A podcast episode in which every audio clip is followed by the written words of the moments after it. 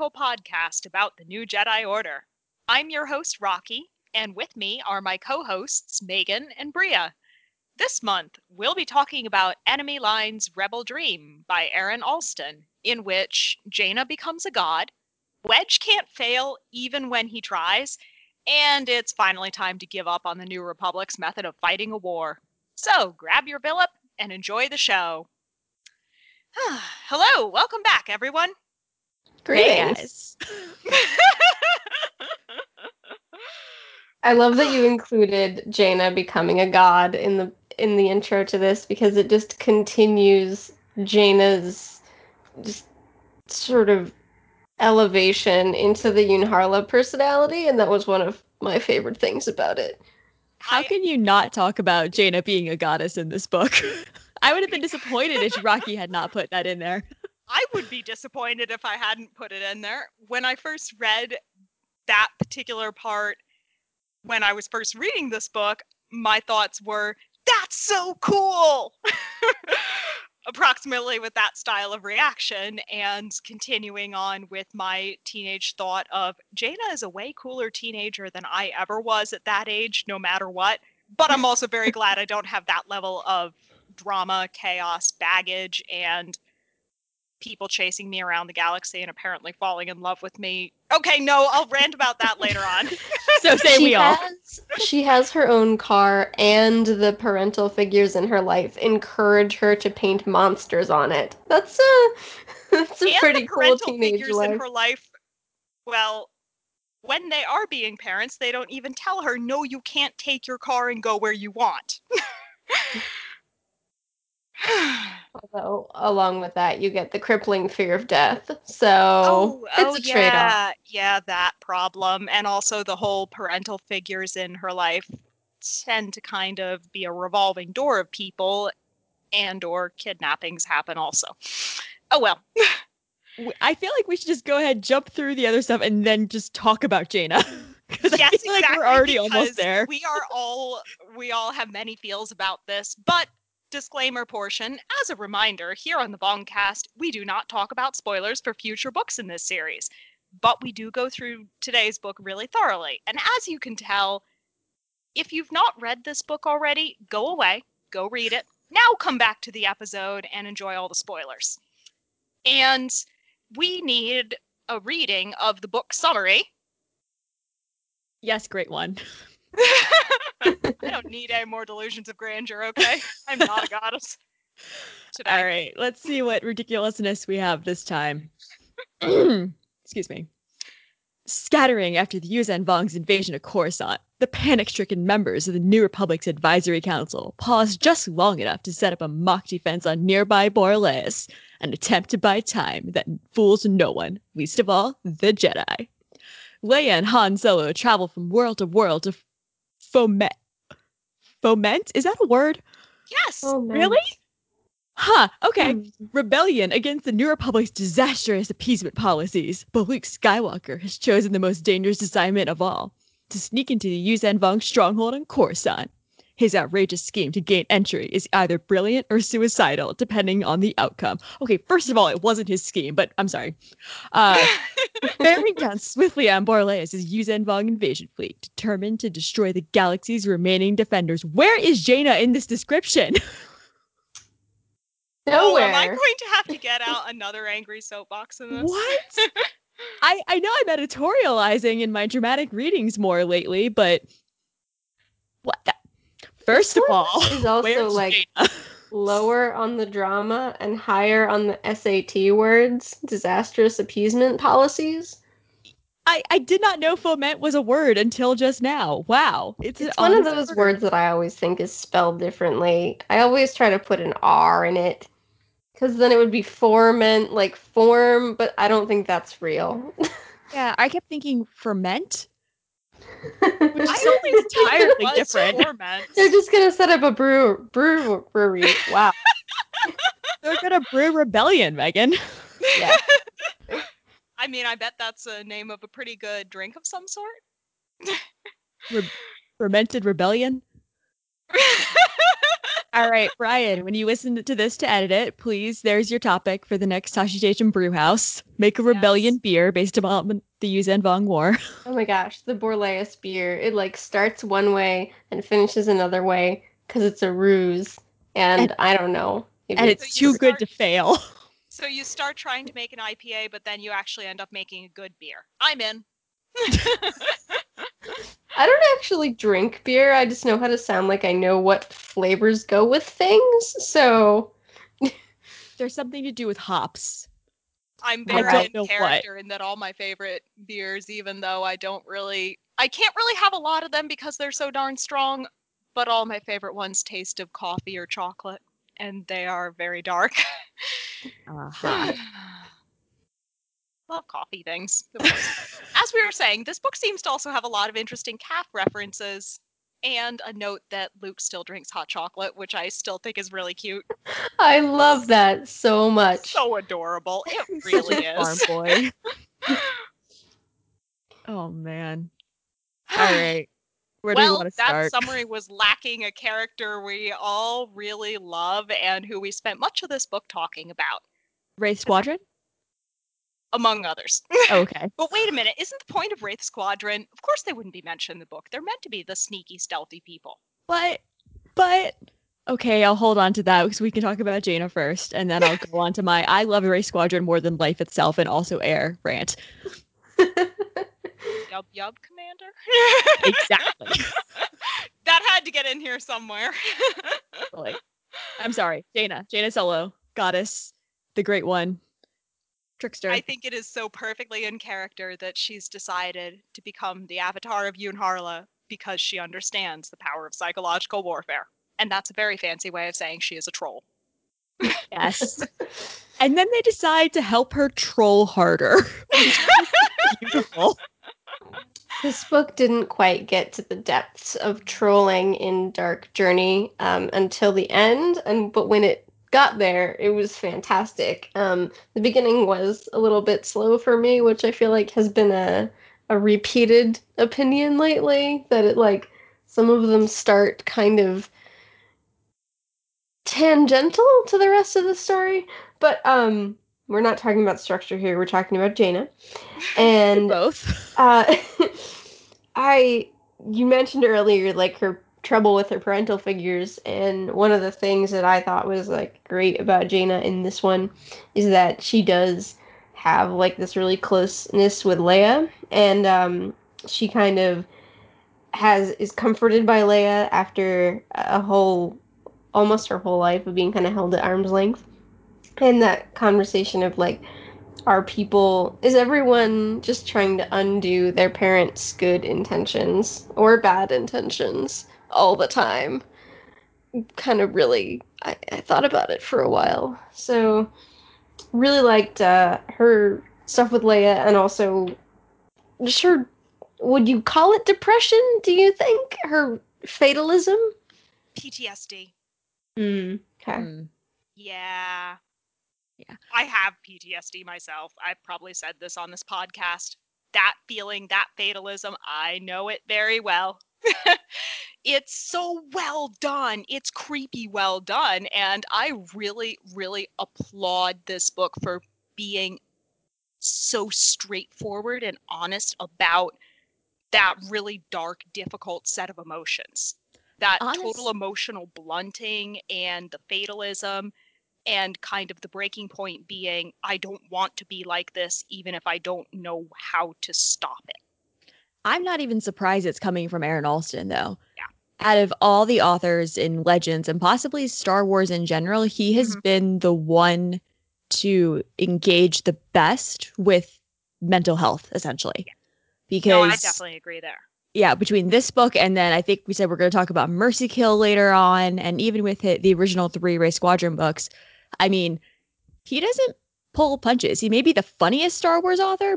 Well, I, I think DJ Older gave some competition now, but as one of the funniest Star Wars authors, he also is like, yeah, we're going to talk about the real stuff and and how war affects people. hmm Um, and then kind of going back to what Megan was saying before, I almost feel like we have to talk about Jaina's conversation with Tahiri Yes. because I Tahiri gives it to her straight. And it was like, Yeah. what the hell are you doing? I loved that conversation. I and love f- they were so honest with each other and they were clearly like really old friends who could do that, but they at the same time they couldn't like Tahiri wasn't in on the plan at that point, was she? Uh I don't, think so. No. I don't. Okay, I don't know, so- but I don't think so. Okay, Uh, hold on, are my wait.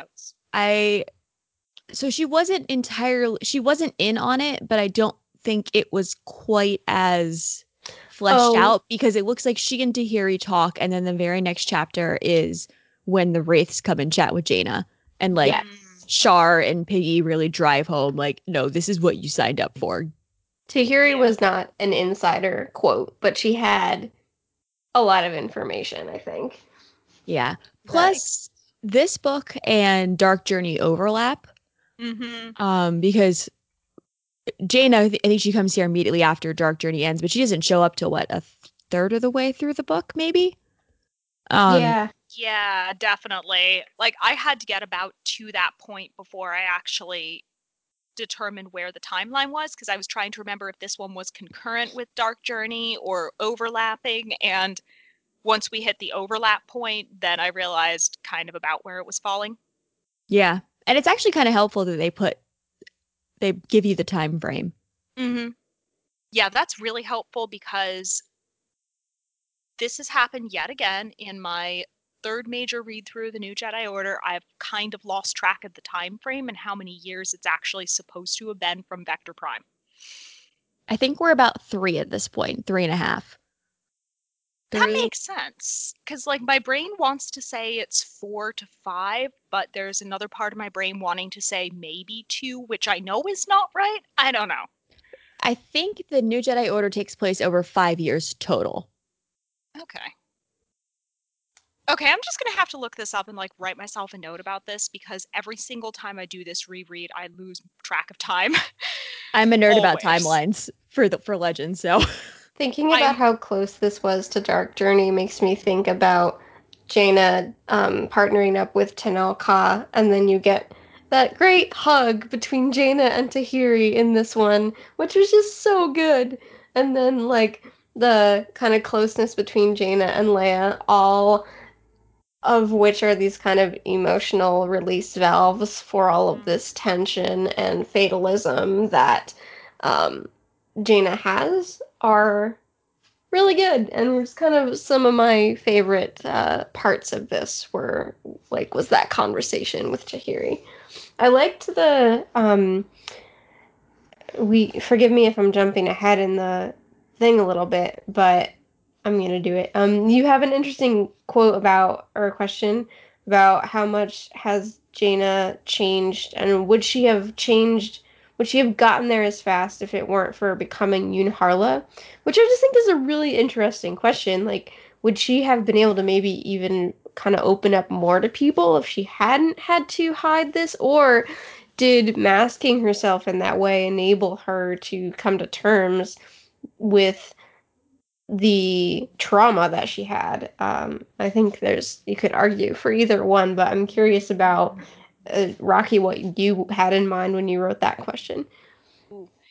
my feeling was by the end of this book, becoming Yun-Harla was almost essential to Jaina finding peace at all with all of the horrible things she's dealing with and kind of figuring out how to live with it. It really felt like that was almost like a release for her because she was able to channel a lot of her want for revenge, a lot of her destructive feelings. A lot of it was getting channeled against the Yuuzhan Vong. It was finding an okay outlet for her that wasn't turning into dark side risks, letting her basically be a terrible troll and be helpful for psychological warfare. It I feel like it was one of those things that was kind of it was kind of a key to finding any peace whatsoever with any of the trauma. I think it also she's kind of having forced. fun with Sorry, it. She's also having fun with it, so. Yeah, I think it also forced her to actually trust people again. hmm which wasn't really happening so much on Hapes because we talked a lot about how her and uh, Kip were both trying to manipulate each other. And then I think in this book, and it, and it happens more in the next one, if I remember correctly. I think there's a really great conversation between her, Kip, and Jag in that book, um, where you actually see them as all, all three of them, even well, maybe not Kip and Jag, but as friends and as people that she knows have her back. And I don't think she would have gotten there without the Yun, the Yun-Harla's stuff, Yeah. or not this quickly, at least. She'd Mhm. probably be on a dark side bender still. Uh yeah. It's it felt like Jaina and Jag and Kip really figured out more of how to work together, and I also don't think they would have done that whatsoever without Yun-Harla. Oh, definitely not. Mm, yep. Yup. and it was just endlessly entertaining watching them have to have to put up with Jaina being a god. I really liked the descriptions of Jaina and Kip kind of um, force melding, right? There's a Mhm. bit about how she reaches out in the force and grabs him as easily as catching a comrade's hand. And I just like thought that was nice. I'm all for friendships between Jedi and then Jag being an awkward third wheel. but there was also kind of that um I'm curious about what you all think about the like kind of way Kip was psychoanalyzing himself, kind of thinking like he was attracted to Jaina, but in a way that he's kind of put aside and has some distance from now. And he thinks like maybe he liked her because he wanted Han's approval and he wanted to and to me I feel like you can also read that as he wanted to guide someone else on the path that is different from his own path so that it's as if Han never as if Han saw Kip as a better person. I just thought that was like kind of kind of just Kip putting himself in the therapist couch there for a minute was interesting. Yeah, yeah, it was Kip working through having a crush on Jaina and the realization of, huh, maybe I like her because I really want to impress Han. And as I'm reading this, I'm just thinking, Kip, you could just admit you have a terrible, creepy crush on her, but you realize she's super not interested and you're better off getting over her. Can't you just admit it? I think a part of it also has to do with the fact that Kip, let's let's be honest, no one in Star in Star Wars has good emotional maturity. No. Um, but the whole fact that he was what 16 when he blew up an entire planet that had his brother on it because he was trying to get revenge for his brother, that really didn't do much to help. Um, No. I'm not sure that Kip actually understands what, like, he really seriously understood what friendship was before this book. Hmm, So I yeah. a part of me thinks that yes, he was and, and this is coming from someone who who did read and write Kip and Jaina fanfic as a teenager because I was a troll. Um but like I the more I read it now, the more I see that he just didn't have the ability to ed- really identify what his emotions were once he got to know her as a person and he wasn't trying to manipulate her or or whatever it was and i think he this was sort of him realizing oh crush on her bad idea friend in whatever you know in some sort of mentor way or whatever he can be or maybe i'm just projecting i don't know No, no, that makes sense. That makes a lot of sense that he's finally kind of realized okay, crush on her, very bad plan. Also, she's super not interested, not happening. Feels like Kip grew up a lot in this book, and even even though he is what 16 years older than Jaina, if not more, like he grew up a ton in this book. He kind of needed it. yeah Yeah, he really needed it. Is that a transition into yes the the the uh oh crap, I'm wearing the wrong shirt for this occasion. Where's my Jaina Solo Ship Wars shirt? 'Cause you wrote, Is there any Oh, chemistry between them? And I just added no. No, that's about our, oh, where we are. no chemistry. Ah. okay i'm gonna be the contrary keep me up. person because I think I think I saw it back when Stackpole was writing them because or it wasn't you know they they had they had those moments in the Dark Tide books where uh, Jaina just like immediately hates him. Mhm. But then because it's Jaina, she's like, "Oh, he flies great." And that's her also emotional maturity. It makes sense that Jaina is attracted to another pilot.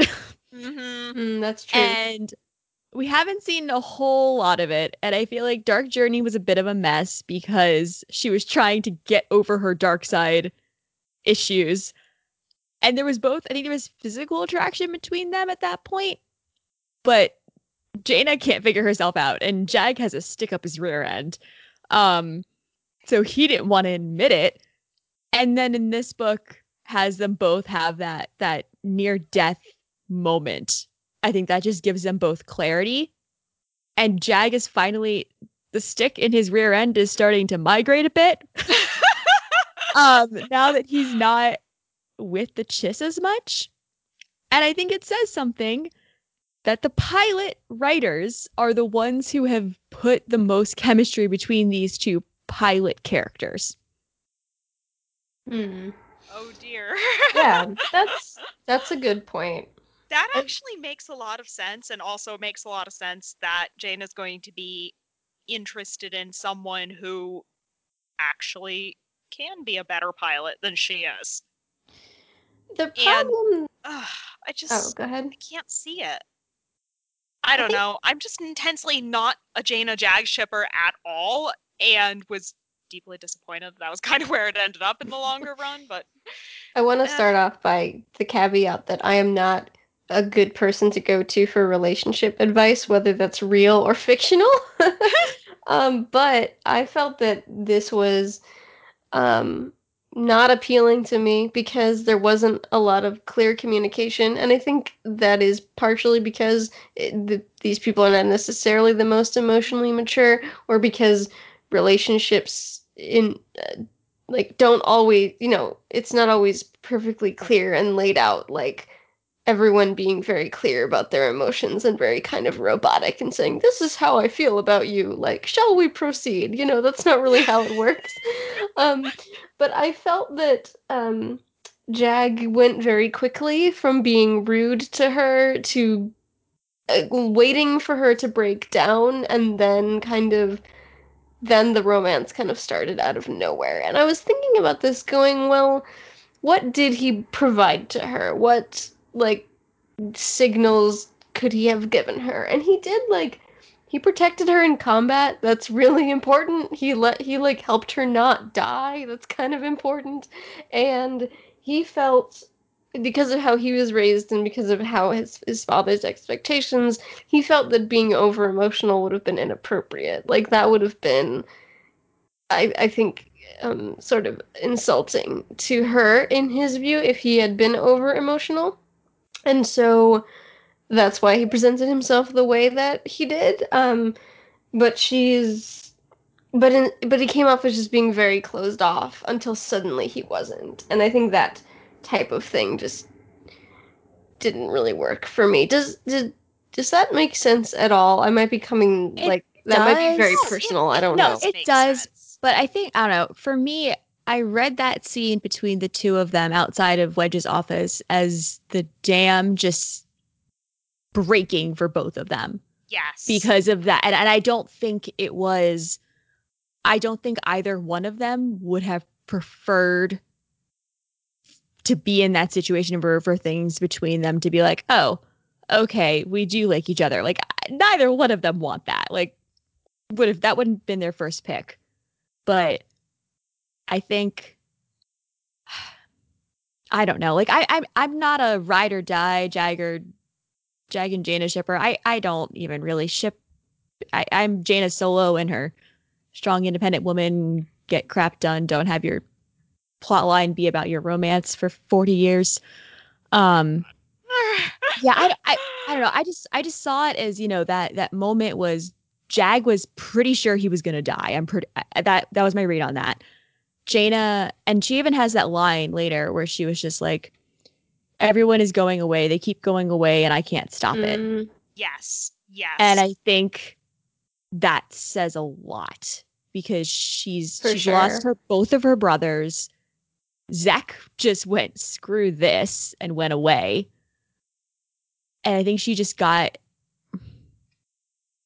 Yeah, I mean I'm not I'm not saying it's an emotionally mature or like the best way to go. I can't need to stop saying emotionally mature. I'm not saying it's like the most healthy way to start a relationship. But I get it. It Again, makes a lot of also not a romantic person. Yeah. Yeah, it makes a lot of sense in context, and I kind of just realized this. Jaina needs to feel like there's something stable going on in her life, even if only a little bit, only for a short time, and she's finally finding the words and the ability to tell people what's going on in her head. That sense of everyone's leaving. She's finally finding the ability to talk about it, and she's talking to someone else who seems very emotionally closed off and very robotic in a way and i'm not surprised in retrospect that that it happened but Yeah. it it made more sense to me as kind of an in the moment thing than as a longer term thing Hmm. It's also something that I can kind of quite comfortably ignore. Like I'm not going, the book is ruined for me. You know, I still, I, I'm still enjoying the characters. So i tend to rant a lot more about it in uh later on series so Darkness trilogy. Excuse me. I had something So- in my throat about bugs. Um, Yeah. I don't know. Sorry. I don't I did not expect to be the person on this podcast going, okay, but Jada Jack, here's why it makes sense. And yet here we are. But the one more thing I will say in Jag's defense is number one, that boy is totally someone who calls his father sir and like uses his dad's titles instead of actually, hey father, what's up? Or hey dad. I don't think he's ever said dad in his life. no Um And Yeah. I think he would. Oh, I have all of these funny mental images now of the first time that Jaina convinces Jag to come to a family dinner, and Jag sees just how much of a hot mess the Sky Solo clan is. Oh he already knows. didn't Han punch him at one point? uh n- maybe? Am I getting my I think so. swapped? Punch Han punched a Hapan dude in the last book. I feel like Han punched Jag at some point. I'm almost positive it happened, but now I'm also wondering if my brain made that up because I ship Jaina Solo Sword of the Jedi. So I might be thinking of the Hapan dude. We'll fix it in post. No, we Eh, won't. Wait, we'll tell Han to go punch Shh, we will. Okay. All right. Do we do we want to go back to the trickster stuff since I feel I like we might just start so. talking in circles because I want to talk about the wraiths. Yes, Yeah. yes. Absolutely. Jaina painting Voxen on her X-wing, it warms my heart. Yes. And then she has Piggy in her squadron who she was like, "Oh wait, you're real? I thought he was just you were just one of my dad's stories about how you can be whatever you want to be when you grow up." Oh, Piggy, I love you. I love I you so much. I was so happy to see the Wraiths again and so happy to see all of these wonderful, wonderful one-liners and so much snark. And I'm also going to use the line, the worst idea is in a thousand generations of bad ideas, eh, you haven't heard all our ideas. I am going to use that at work because I can think of many instances in which it's perfectly applicable. Poor Luke Skywalker does not know what he's getting in for with the wraiths. Oh, Luke. I love it. I It's love it. Excellent. It's so excellent. I'm trying to look up the name right now because I want to say this correctly, but the dialogue between Luke and Bhindi was really good. I really like her. I mean, I know I like her going forward into the series, but um she's like a good uh kind of side character. Not a wraith technically, right? She's an informant of some kind. uh, I think I- she is a wraith, actually. Oh, okay. She's introduced as one of them. I'm 0 for 2 on facts. It's okay. I just know the wraiths very well. but I really liked her kind of needling Luke a little bit. yeah, I love Kell Tainer. Kell and Face are my favorites. I, I always love Face a lot. Like Kell, Kell has been my favorite since I first started reading the books because he likes to blow things up, and he's such a good tr- boy who got past his trauma, and I love him. Um, his daddy issues. Um, yeah, I I love when he's talking to Luke though because, and he has a conversation about his his wife and his son, and I'm trying to figure out how to say this without spoiling anything. Actually, I don't think it spoils anything.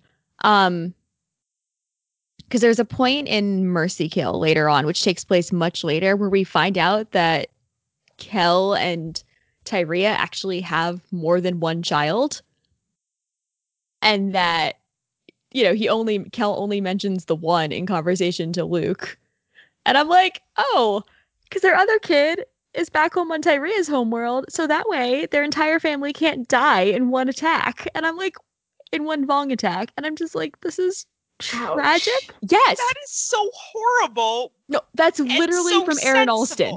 That is literally what Aaron Allston told us at DragonCon. And I just cried for like an hour afterwards.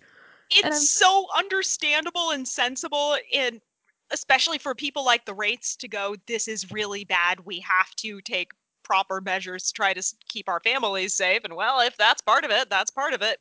But it's really, Yeah. really sad. Yeah. And then they, you know, make up for it by Kell saying things like hit the crows at dawn and complaining about this bad holodrama and then them pitching Luke Skywalker on this completely and utterly absurd way to basically ride these surfboards or I see them as surfboards in my brain. I don't think they're actually surfboards. The ODST pods, except worse. Yes. they just ride them into the atmosphere, and Luke's like, "You've got to be kidding me!" And the Wraiths are like, "Yeah, it's fine. We won't die this time." He's like, "You have got to be kidding me!" And I just, yes! I love it. I and love they it take so those much. ridiculous little things all the way down to Vong forming Coruscant. And, ev- and Luke's thinking Tahiri's going to be such a mess, and Tahiri's going, This is the best plan ever. Yes. I know, I love that. That was awesome. Yes, God, let I just love- be happy. Yes, she gets to be. Let her be let her be a teenager. Let her be happy for once. She deserves so much more happy. She does. This is also the section during which Luke and Mara both wear Yuuzhan Vong armor, and there's some art of that somewhere, and it's good art. Yeah, I I loved the there's a line I did I can't remember where in here it is where Luke says something about yeah, the uh he was wearing one of the fake sets of armor because he didn't feel it would be quite right to wear one of the real ones, but he had a mechanical hand. And I'm like, Luke Skywalker, are you concerned oh. about cultural appropriation Yes. with the Yuuzhan Vong? Well, there's, I read there's- that and I'm like, oh, I just want to hug Luke and go, you tried. Yeah, Such a good boy. I mean, and talking Mara about being described as stylishly savage. I love that Oh line God. so much. so good. There's the part also where Leia doesn't want uh doesn't want people to call the Yuuzhan Scarheads quote because it's offensive. And I thought like that's kind of nice that she is concerned about that even though they don't have any Yuuzhan Vong allies at this point. So they're both concerned about that. She says it to Tarc, right? Yes. Mini Anakin. Yeah. Yes. yeah. Mini Anakin. Oh. I that's what I love about this book and I think I'm jumping around again in the notes um where I don't have any focus at all. You're fine. well where you say it feels like a turning point in the war I also feel like it feels like a turning point in the series yes. because we've just come off of Star by Star and Dark Journey which yes there are ridiculous things in Dark Journey but it's pretty heavy because it's Jaina dealing with the dark side losing her brothers etc and an Aaron Alston novel is always going to be funny in some way, shape, or form. And I feel, um, actually, the point one of you guys made earlier about how it starts out slow, more than any other duology in this in the Jedi Order, I feel like this one and this and the next one are just they. I just count them as one book in my brain because they feel like they're telling the, just the one big story. Um, it just it was so this was so refreshing and i know i have an aaron allston bias and i know i have a wraith bias and a wedge antilles bias but this book just made me happy and i i read through it quickly but granted i was reading it the last minute but i felt like i was reading it quickly because i didn't want to put it down. I wanted to keep going and and see what was going to happen. And even in this sadness and like when it's hitting you with the weight of this war that's been going on for years, you're just like, look at you guys. You're you're happy and you're having these brief moments and you can joke around and yeah. I have so many why- feelings. That's why I also love this book so much because, yeah, I definitely read this one way faster than average. And I think a lot of it was I didn't want to put it down. The flow, the pacing. I forgot how much I love Aaron Allston books because it does feel like a turning point in the series and the war, even if like star by star ish is kind of where I've always put the halfway point of the series. This feels like a real turning point. It feels like people are actually starting to figure out we need to fight back. Let's do this. Let's stop talking about whether we should and actually do something with ourselves. And it feels it feels like even though we've lost Coruscant and lost so much, things can get better. We can figure this out and take back the galaxy. It's eh. there's a little bit of optimism in there that I think we've sorely needed. it's the eh. start of the uphill trend again. Yes. Yes, very much so. And I felt like that was really jumping around again. It was really well captured with the moment where the remnants of the New Republic Advisory Council walk in to Wedge and they prove that they are their usual selves a bunch of irritating and an- annoying and overly bureaucratic and stuffy politicians. And that's when Wedge just realizes, you know what? Never mind these guys. This is useless. Can we talk about his like totally ballsy move in that room of oh, you want me to do this and you have dis- you've come into my house and disrespected me? No.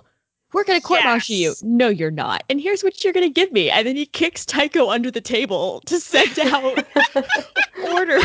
Like Yes, I actually ended up writing this out from Pwoe there.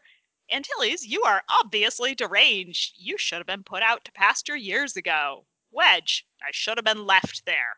And if the advisory council had conducted its part of the war with the Yuuzhan Vong in any competent fashion, I could have been left there. And this Were is we getting after close Plo water for that burn? And this is after Pwoe tries to like promote Tycho. And I'm like, okay, number one, did you not pay attention like 25 years ago when Wedge was ready to like burn a building down for Tycho? These like these are you know that trope uh heterosexual life partners? Yup. That's Wedge and Tycho Yes. in this situation in canon. I'm like, you don't come between them. They will mess up the entire galaxy for each other. Yes. And enjoy it too. Oh, I just absolutely loved Wedge being so totally done with the New Republic being inept and then realizing, you know what? We're not going to win this war fighting as the New Republic because, well, we've proven that already. Let's go be the rebellion. or Hmm. the resistance, And as they call it. No! I saw that and uh, I'm just like, yes! And then the progression into Be the Empire, which They're not that- going to like the Empire. The orbital ending- bombardment written in a book. Yeah, I so totally good. okay, did anybody else totally forget that the Lusankya still existed? Because when when that happened, my first thought was, wait a minute, that still exists? We didn't destroy the Lusankya a gajillion years ago. Wait, weren't there two or three? And then I realized I really just need to reread the X-wing series. Yes, yes, you should. That's basically where my brain went. You have to reread them before we get to Mercy Kill at the end of the year. Clearly. I had remembered that Lusankya still existed, but I hadn't remembered the exact plan. I was like, I know that Republic captain has to have some purpose in this. I know the Star Lancers are basically a ruse, but I couldn't remember how those things all fit together, so the orbital bombardment was very satisfying. That would be amazing to see on screen. Yes. Oh man. Yes. I love how they called it Operation Emperor's Hammer. Yes. I Oh. love how ridiculous and wonderful all of this was, and Wedge realizing, well, we're going to win a victory we really didn't want. yeah, that was one of my favorite, favorite. lines too. yes. Yeah, I have to- That now I want to find the actual line because it it cracks me up every Oh. time. Yes. That one and the description of the guy who's captaining the Lusankya, a captain whose career had long been characterized by strong willed indecisiveness. We're about to achieve a tremendous victory we don't want. That one. It's the fo- no, it's the yes, it's the follow up. The Tycho gave him a thin smile. We'll put it in your biography. General Antilles was so good he couldn't fail when he tried to. Thanks. Yes. I've literally told my mom, or not my mom, my friend, that her mom is Wedge Antilles once, and she was like, "What?" I was like, "Because you just told me this whole story about how your mom went and did something just to do it, and she didn't mean to win, but she was so good that she couldn't fail." And I'm like, "Your mom is Wedge Antilles." And really, that does say a lot about the state of the New Republic's military at this point that someone whose best quality is strong willed indecisiveness has been given a super star destroyer. this makes me slightly concerned. they just needed him to lurk and then do the orbital bombardment. It turned out fine. More or less. Oh, More or less. man. One of the things I wanted to point out while we were talking about Republic military was Lando field live fire testing his uh, Yuuzhan Vong hunter droids and the kind of fake out in the beginning where you think he's with uh, real, you know, with not humans necessarily, organic soldiers. And uh, he's with the droids, and there were just a couple pretty cool uh, scenes where he kind of just commands the whole room because he has these droids with him. Yeah. Oh, Lando. He's got some interesting moments in this book. Oh, Lando, the moment where he just totally pulls rank and reminds people look, I could make like a call to Wedge and I'm suddenly General Calrissian again. That was beautiful. That was awesome. and all of the wonderful Lando and his pet YVH droid snarking back and forth to each other. Yes. yes. I I'm teaching myself to banter. Yes. We did have a, a sad day for Alema Watch, which is the subject of one of our listener questions. Um, I was not personally a fan of the interactions between Lando and Alema. It oh felt very, God. very much Yeah. like, oh gosh, we're back to Alema being written as this stereotype. And even she didn't even have a sufficient motivation there. It was like, I mean, except like fun, I guess, but I don't find that to my taste. Um, Yeah. it was like uh Creepy. there there was no she had no motivation because Lando was already on her side. So what was the what was the point other than to say this is how Twi'leks are? yeah. Some people just like sex. I don't know. I got nothing. Yeah. yeah. that's I- not, that's literally the best thing I have. Is I I, I don't want to like. It's not a great moment. I thought it was kind of gross, especially after Lando's like uh married, like th- Yeah. the follow up. But I don't know. I I also don't want to like. It, it's a that's the weird thing about about how when female characters are written this way is it's a delicate line to walk between this is not how you should be writing these characters and also not wanting to slut shame. Do you know what I mean? Because I- yeah. I have this issue with a, a non Star Wars character I love, uh, with Emma Frost a lot, where she's very much written as like hypersexualized a lot by different authors. And you're just like, well, where is the balance between how you discuss the character? I think it depends on the intent of the writer, but also more so the reaction of the reader. Like there's it's perfectly valid to either find it like a fun and funny and sexy scene or to say I'm uncomfortable with this and feel like it kind of isn't uh, a portion of the story so much as a portion of kind of fan service. Um, Yeah. And I think that both of those point of, points of view are understandable. There's no. Yeah, I don't. Yeah. I mean, I don't disagree with you about I think all three of us are on the, as Odie put it, uh Alema trying to seduce Lando, empowered or ew. I think all three of us are on the ew side. Yeah. Yeah. but it's, yeah. Alema deserves so much better because it doesn't have to be like this. At least I feel like it's totally possible to write a character who has an active sex life without it turning into ew hypersexualization. yeah, you Yeah. could definitely have done this with other other characters, but it almost I feel like is a little bit more permissible. Quote. That's such a huge broad term, and I sort of apologize for it. But like because it's uh, such a casual scene as opposed to a scene like between people who are married, for example. There's this element of like this doesn't really matter. This doesn't really have like emotional depth, Mhm. whereas with someone else it might. And Yeah.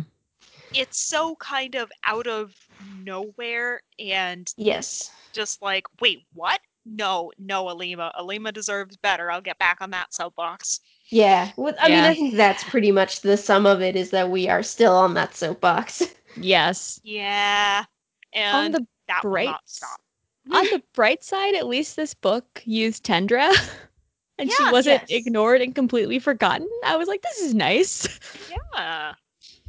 It's nice to see all these all these characters coming back. Although I'm still waiting for Winter. Where's my girl? Yes. Yes. Bring I'm sure her. Winter has something useful and important to do throughout this. Come on. I mean, she's Tycho's wife. Let's be real. Her and busy Iella are running crap. Yes, this is true. And speaking of which, can we talk about how awesome it is that Iella and Danni Quee are becoming friends and how Yes. useful it is? Yes, I'm here for it. yeah, Danni Quee in this one was very good. And I guess kind of the reversal of the Alema situation is Tam the spy, who was supposed to seduce Danni Quee, and it was just not happening at all. No.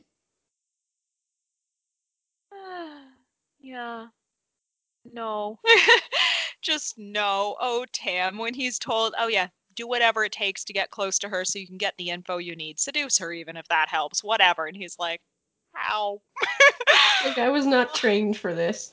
Yes. Also, the description of whatever's causing him the headaches when he disobeys, I just like Oof. winced at that. And my first thought was, my migraines sympathize with how horrifying that must be. Yes. like, Yeah. wow, that's evil. That's really. Ugh. I forgot that Viqi Shesh was still alive. Huh. Oh, Viqi. I She thought she had gets- died. I really thought she had died in Star by Star. I forgot she hadn't sometimes, and She nearly trying- died in this one. yep, a couple times. and she's trying so desperately to keep herself alive.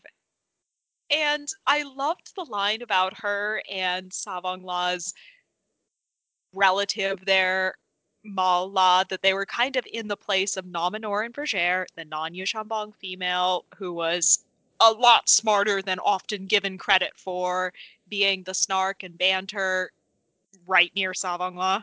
I really, really liked that comparison it's a good one, but Viqi is. I don't really She's feel Viqi. that Viqi is anywhere near as interesting, manipulative, or smart as Vergere seems to turn out to be. Oh More hell no. Later. Viqi Shesh is not as smart or as talented as she thinks she is. No. She's No. a disaster. I, she I also gets the "You tried" prize. I feel like that was part of Tam's problem. He didn't have a decent handler.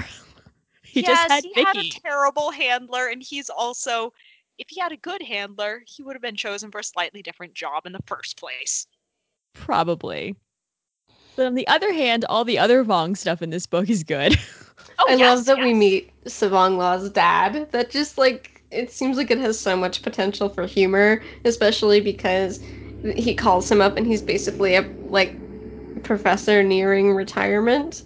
Um, Yes. I thought that stuff was all pretty interesting. I've been excited for him. Okay, wait, I'm gonna try and say it.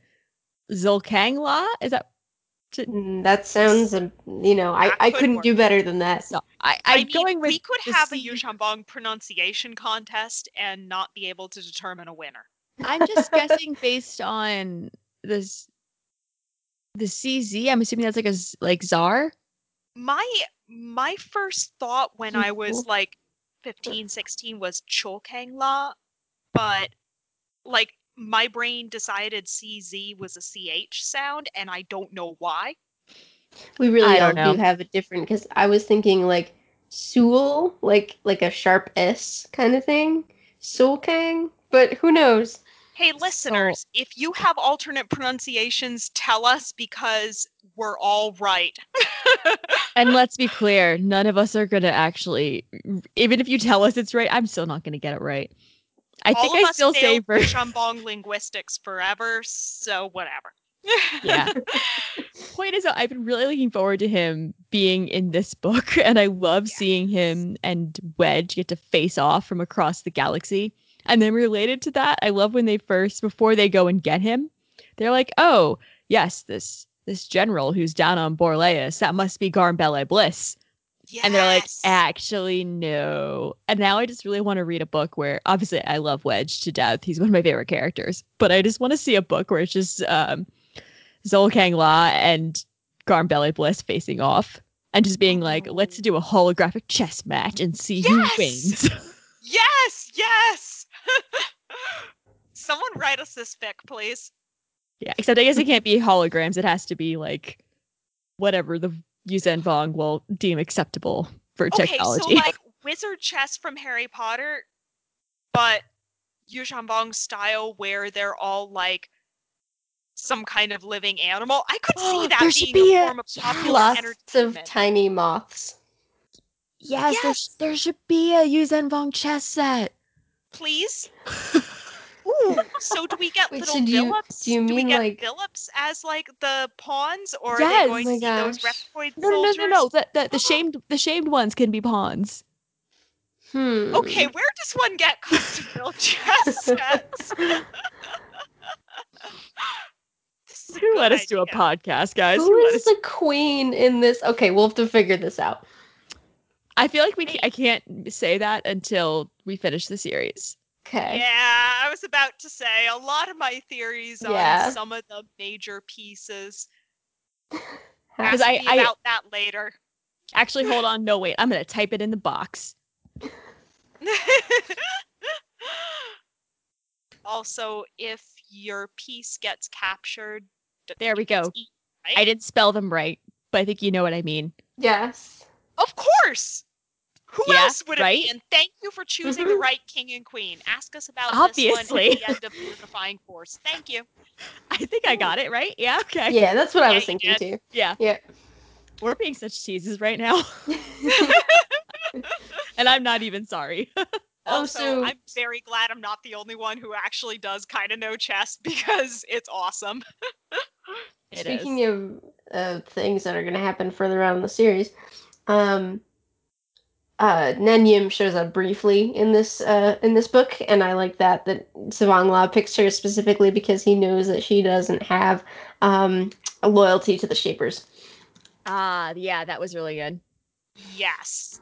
And I also, like, one of my thoughts there as I was reading that was, huh, you know, I wonder if that's actually a thing that has happened in Yuuzhan Vong culture where, say, a heretic shaper has been taken as, like, a personal pet shaper for supreme overlords or other important people because sometimes it might be convenient for them to have someone who is not really bound to the traditional authority structure that shapers have and someone who's able to work a little outside the boundaries.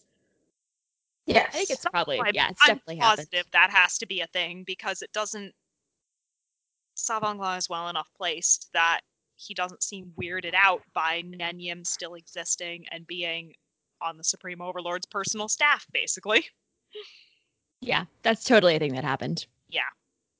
They Like- also there is I think there's like one level of corruption among the Shapers and another level of corruption among the War Masters, and both kind of acknowledge that those things are going on, but they're they're separate buckets of corruption. Mm, Mm-hmm. I also like that the, they're the compatible, sometimes not. Yes. yeah. I just like want to just shout out the part where the Yuuzhan Vong are really confused because the um New Republic is spreading rumors about what is going on at Borleias. And one of the rumors is that they have infectious agents that transform normal beings into Jedi, which just like made me laugh so much. Partially because I read a fanfic with that concept once, and partially because it's just a del- like deliciously ridiculous concept. So very good. Oh, I love this book so much, guys.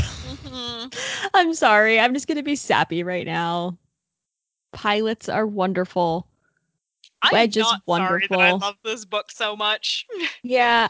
I just I don't know. I get really I get really excited and emotional anytime the wraiths come up because I think back when we were first going over who was gonna take what book in the series, I'm pretty sure the first one I claimed was Dark Journey.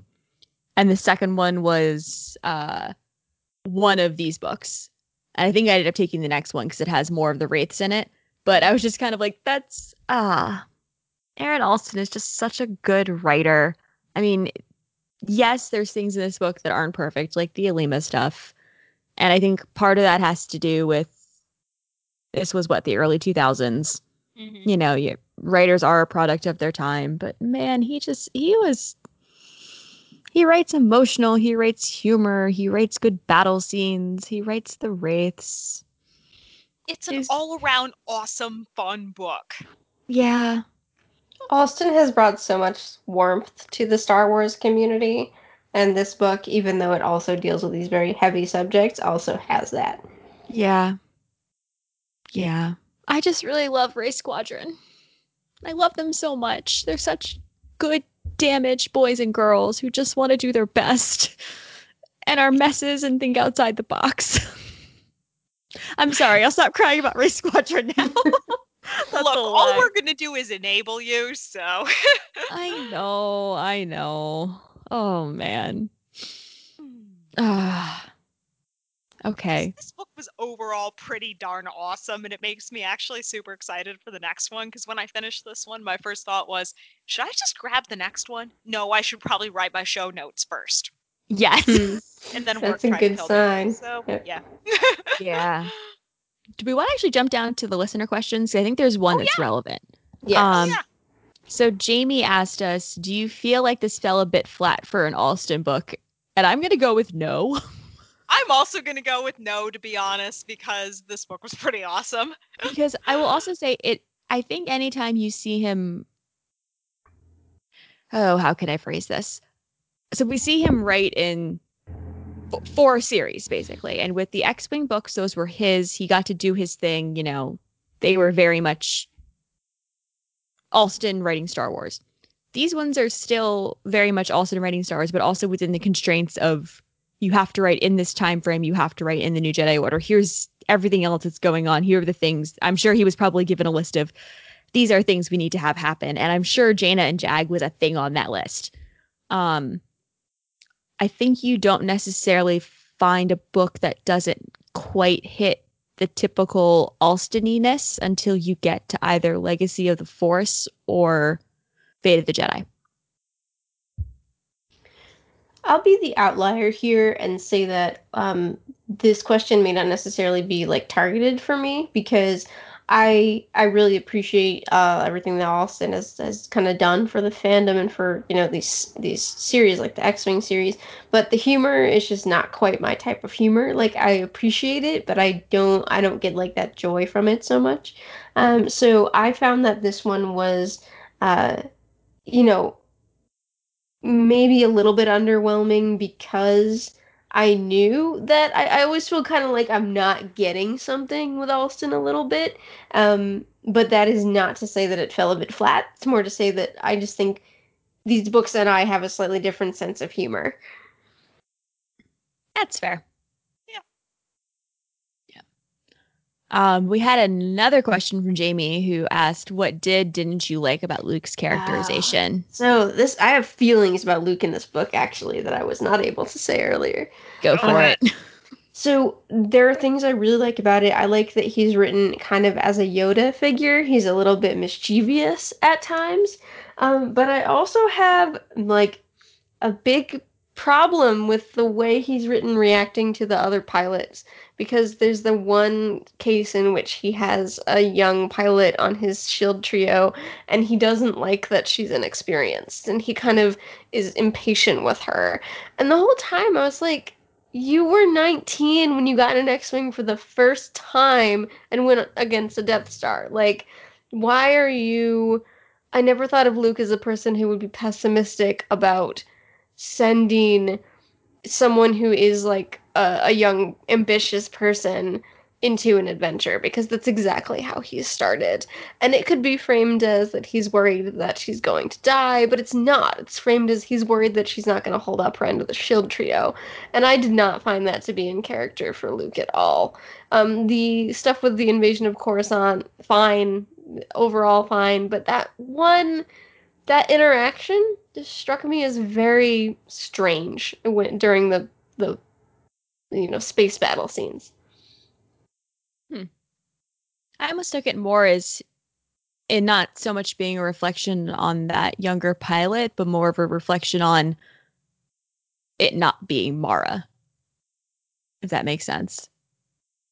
Because before, like when when it Yeah, opens, guess, it's yeah. it's him and Mara and Corran flying, and you know you have three pretty experienced pilots, all of them Jedi. One of them's his wife, and then I feel like it would. I feel like maybe he felt the loss of. I don't know. I'm just trying to. I'm Mm. trying to rationalize here. Well, that is a good point because he clearly did feel the loss because they it was a huge decision for them whether she was going to continue to go to be on the battlefield or or not, and uh, so that's quite possible. I didn't see that in the text, but it's a good point. You know? Yeah. I do like that Luke has humor to him though, and I love I love his I love his interactions with Mara. She has a great line in the book about um, how her capacity for mayhem is undiminished. Yes. that Mara has a baby in her arms and she still has this cast on from breaking her ankle and she's just reassuring everyone that she is just as troublesome as ever. Yeah, I like that part. It's good. yes. Um, and that is so intensely Mara. Yeah. And I just I sort of feel so I notice that sometimes when I when I tweet about these books, um, the new Jedi Order books, and I have and I tweet about something that I really like in one of them, and sometimes people will take that tweet and be like, Well, why don't we have this in canon? Or why isn't this a canon thing anymore? See, Legends did this so well. And I hate it when people do that because to me, mm-hmm. I I don't necessarily think that this Luke is is any is necessarily better than the Luke we have in canon. I mean, I I understand why people don't necessarily like the canon Luke and how you know, especially when you first find him in the Last Jedi. But to me, it's these those two Lukes are the culmination of the journeys they've had to that point. Yes. And so it makes sense to me that these are going to be different sorts of characters. And I have an appreciation for how both of them are. Yes. And I and I kind of enjoy that, you know, even the Luke who's lost one, maybe two of his um uh his nephews can still move forward and yeah. Yeah, I agree. I don't find comparing Luke in Legends and in NJO to be a particularly relevant conversation, but I see it as two possible paths mm-hmm. branching off of the same beginning. Yes. Like I there are things that I like and dislike about both canon and Legends Luke, but I'm also talking about two very different universes and I'm not comparing apples and apples at all. Yeah. Yeah. But no, I, I definitely get Megan's point before, though, about not liking that one part of Yes. Luke's characterization. Mhm. That makes sense. This is just Um, fuel for the fire for the alternate universe where Kylo Ren was pulled over to the Yuuzhan Vong side. Oh, Oh, man. oh, man. That'd be interesting. Ugh. I'm Okay. now imagining Poe flying against coral skippers. yes, see, There's here. Yes. and then they go back and they pull the first order because the Vong are not going to like the first order. No. Oh, I'm just to be Rae Sloane with the orbital Yes, bombardment. Order. Can we borrow some assistance here? Can, can we take your star killer? Great, thanks. We'll be right back. Yes, uh, we'll return it in one piece and or have a really, really good story about it. Oh man. okay, the last question we had uh was from Odie and says in the beginning Corran Horn is using shadow bombs with Luke. It's unclear if he's supposed to be actually helping move the bombs around with the force, but isn't he unable to use telekinesis? That is correct. Yeah. And I would not have picked up on this if you had not asked the question, Odie. So Thank you. shruggy emoji. Oops. Yeah, it is unclear. Luke had Either enough that or- telekinesis for both of them. I don't know. Either that or Corran is just kind of there as like moral support. yeah, because Corran's so good at moral being like Well, is he better at that than he is at telekinesis? I mean, he's got enough ego There go. to think he's good at all of these things. Um because he's Corran Horn. Also, I like that uh Aaron worked in more Corellian jokes yes. because there's a point where Jaina looks at at Jag she's like, Oh yeah, he's full blooded Corellian. And I'm like, okay. Oh, and all the rebels and uh, Wedge, you're just This was awesome, okay? I just love Wedge and Tycho, and I love all of them. And they just are like, well, you're not going to do the war, right? Let's do it ourselves. And this is not the first time Wedge Antilles has done this. hmm He Why just can't retire, can he? Either because of himself or because of the wars. Uh, he- mostly because of himself. Well, it was like the last time he did this. No, was it the last time? One of the one of the previous times he did this was because Borsk Fey'lya was like, uh, yeah, I guess Tycho wasn't really the bad guy, but can you guys all stay here and like do what I tell you to do? And Wedge is like, nope, I'm resigning. Rogue Squadron out. We're gonna go fight this war ourselves. You want to help? Cool. If you don't, get out of our way. And I'm like, he does it again. Like Wedge Antilles is so good at treason. It has served him well. It really has. Number of times that Wedge has disobeyed direct orders, not only gotten away with it, but done much better than if he had followed said orders. yep. Yeah. And then he's, I think it's funny though, because now he has to deal with Jaina, who is also not great at following orders. And he has to kind of not discipline her, which he doesn't follow orders because she's a goddess now. And I'm like, "Well, yeah. this is this is karma. I love you, but this is karma. yes. he totally, totally knows that this is just simply karma.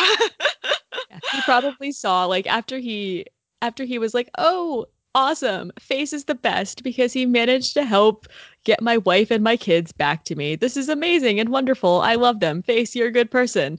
And then probably like he woke up 12 hours later in the middle of the night and went, "Face Loran is here. The wraiths are here. Oh no." Can that like I feel like that is the summary of this episode. The wraiths Yes. are here. yes. so yes. Where's Lieutenant Kettch? Yum yum. oh, I love it. I'm sorry. I, I feel like I warned everyone that I was just going to talk about Wraith Squadron 90% of the time, and I have really just done what I promised. That's exactly what the people want, I think. I agree. Me to yell about race and justify Jaina Jag, because I didn't call, I did not expect that last one to happen. Oh, the, enthu- the enthusiasm is appreciated, even if I disagree with your ship choice. Wait, we're not having this war. This isn't a war. I don't even care that much. Like, Yeah. let's be real. There's I'm there's wearing the about three shirt for a ships Like. Listen, there's three ships in Star Wars I care about. One is Kylux, one is Iden and Del, and I don't really think I have any other horses in races now. like, cool. Yeah, Yeah. nowadays I don't really think I do. I don't think. I don't want to do this. Come back to me later. The fact that I say I don't think and then have to think about it makes me go, yeah, I probably should not get distracted on this one. Iden and Del are nice. My resistance ship hasn't spoken yet, so we'll see. Mm, I'm I'm kind of on the Tam Sonara. Like I am on board. If that happens, I am on board with it for mm-hmm. resistance. But other than that, I'm just like, oh Kaz, I love you, baby. Please, please, please stop tripping over things. I ship Tam. I ship I ship Kaz and walking down the corridor without tripping. yeah, I, I ship Yeager and happiness. Yeager and someone. That someone just hasn't appeared yet. Yes. Oh, Cat. Oh, Kazuda Xiono would be an amazing member of Wraith Squadron. Someone write me that fanfic. Oh my gosh, Are we good. going to need a counter for number of fanfics we've told other people to write? well, well, that's why we that's why we made this counter. So how many has it been I this don't know. episode? Several. Three Three? or so. like I wrote in our show notes, we should have written this down. There's a lot of things we should have written down. Yeah. All I'm right. also tweeting it, so someone will write me this fic. Oh, good. Yeah, and I think our Jedi deaths and Noghri deaths have also stayed consistent. yeah, no And- one died. Well, I mean, people died in this book, but I don't think any Jedi or Noghri died. no. No. Mm. And yeah, we How are never going to be able to gain count of Kip's a jerk references. the Sorry. limit, the limit does not exist. Exactly. Him putting the the picture of the sun he blew up on his X-wing just makes this we've broken the scale now. yes, yes, yes. Although, okay, hold I will say in his defense, that's totally that's a propaganda and tactical move. Very much so. Yeah, very much so. But the fact that he had that available to him, I don't know. And also I have a lot of That's feelings true. about like how guilty and uncomfortable that would have been for him. So maybe he's being a jerk to himself as well. You know what? I don't think any no one hates Kip Durron more than Kip Durron. Like I really, I really believe that, especially up to this point. And there's a scene in the next book where I think that kind of drives it home. But I want to be a Um, Kip apologist, but I have feelings. I there's a the thing where he gets out of the oh what when they get to the planet, I can't remember where the heck it is, but he has there's a really good line where like they someone greets him and they're like you look something and I I'm going to find this stupid line. I'm going to find it. Wait, gonna was that in Dark Journey? Because there was No, something it was in this okay. one. Okay. Hold on. I'm going to find it. I'm going to find the stupid line. It's going to bother me otherwise. Jaina, where are you? This is important. Oh, there it is. Found it. Uh it's Kip and Luke where he it's like Luke says you seem tired. Or no, I'm sorry. Kip Luke greets Kip and he's like, Kip, Master Skywalker. Oddly, there was neither irony nor anger in Kip's voice. You seem tired. No, I don't, Kip said. Just different. I thought that was really telling about things that changed for him in Dark Journey when they were on Hapes and that's a journey he's on right now because he's figuring his crap out 12 years after he should have. It's fine. Yep, yeah. Kip finally started to grow up. Finally. Listen, I didn't mean to become a Kip apologist, but here we are. No. Look, I don't think any of us good. meant to, but these things just seem to happen. yeah. I'll go back to being a Wraith Squadron fangirl. Eventually, I'll get that tattooed on my body. And we're gonna make all the fanfic requests. That's what's going on here. Please. Yes. Please do. Also, if Actually, anyone, if if someone anyone get me a Yuuzhan Vong chess set also. Yes. But honestly, okay, wait. If anyone wants to go back through our episodes and make us a list of like every single fanfic idea we have suggested and send it to one of us, I don't know what we'll do, but I'll come up with something.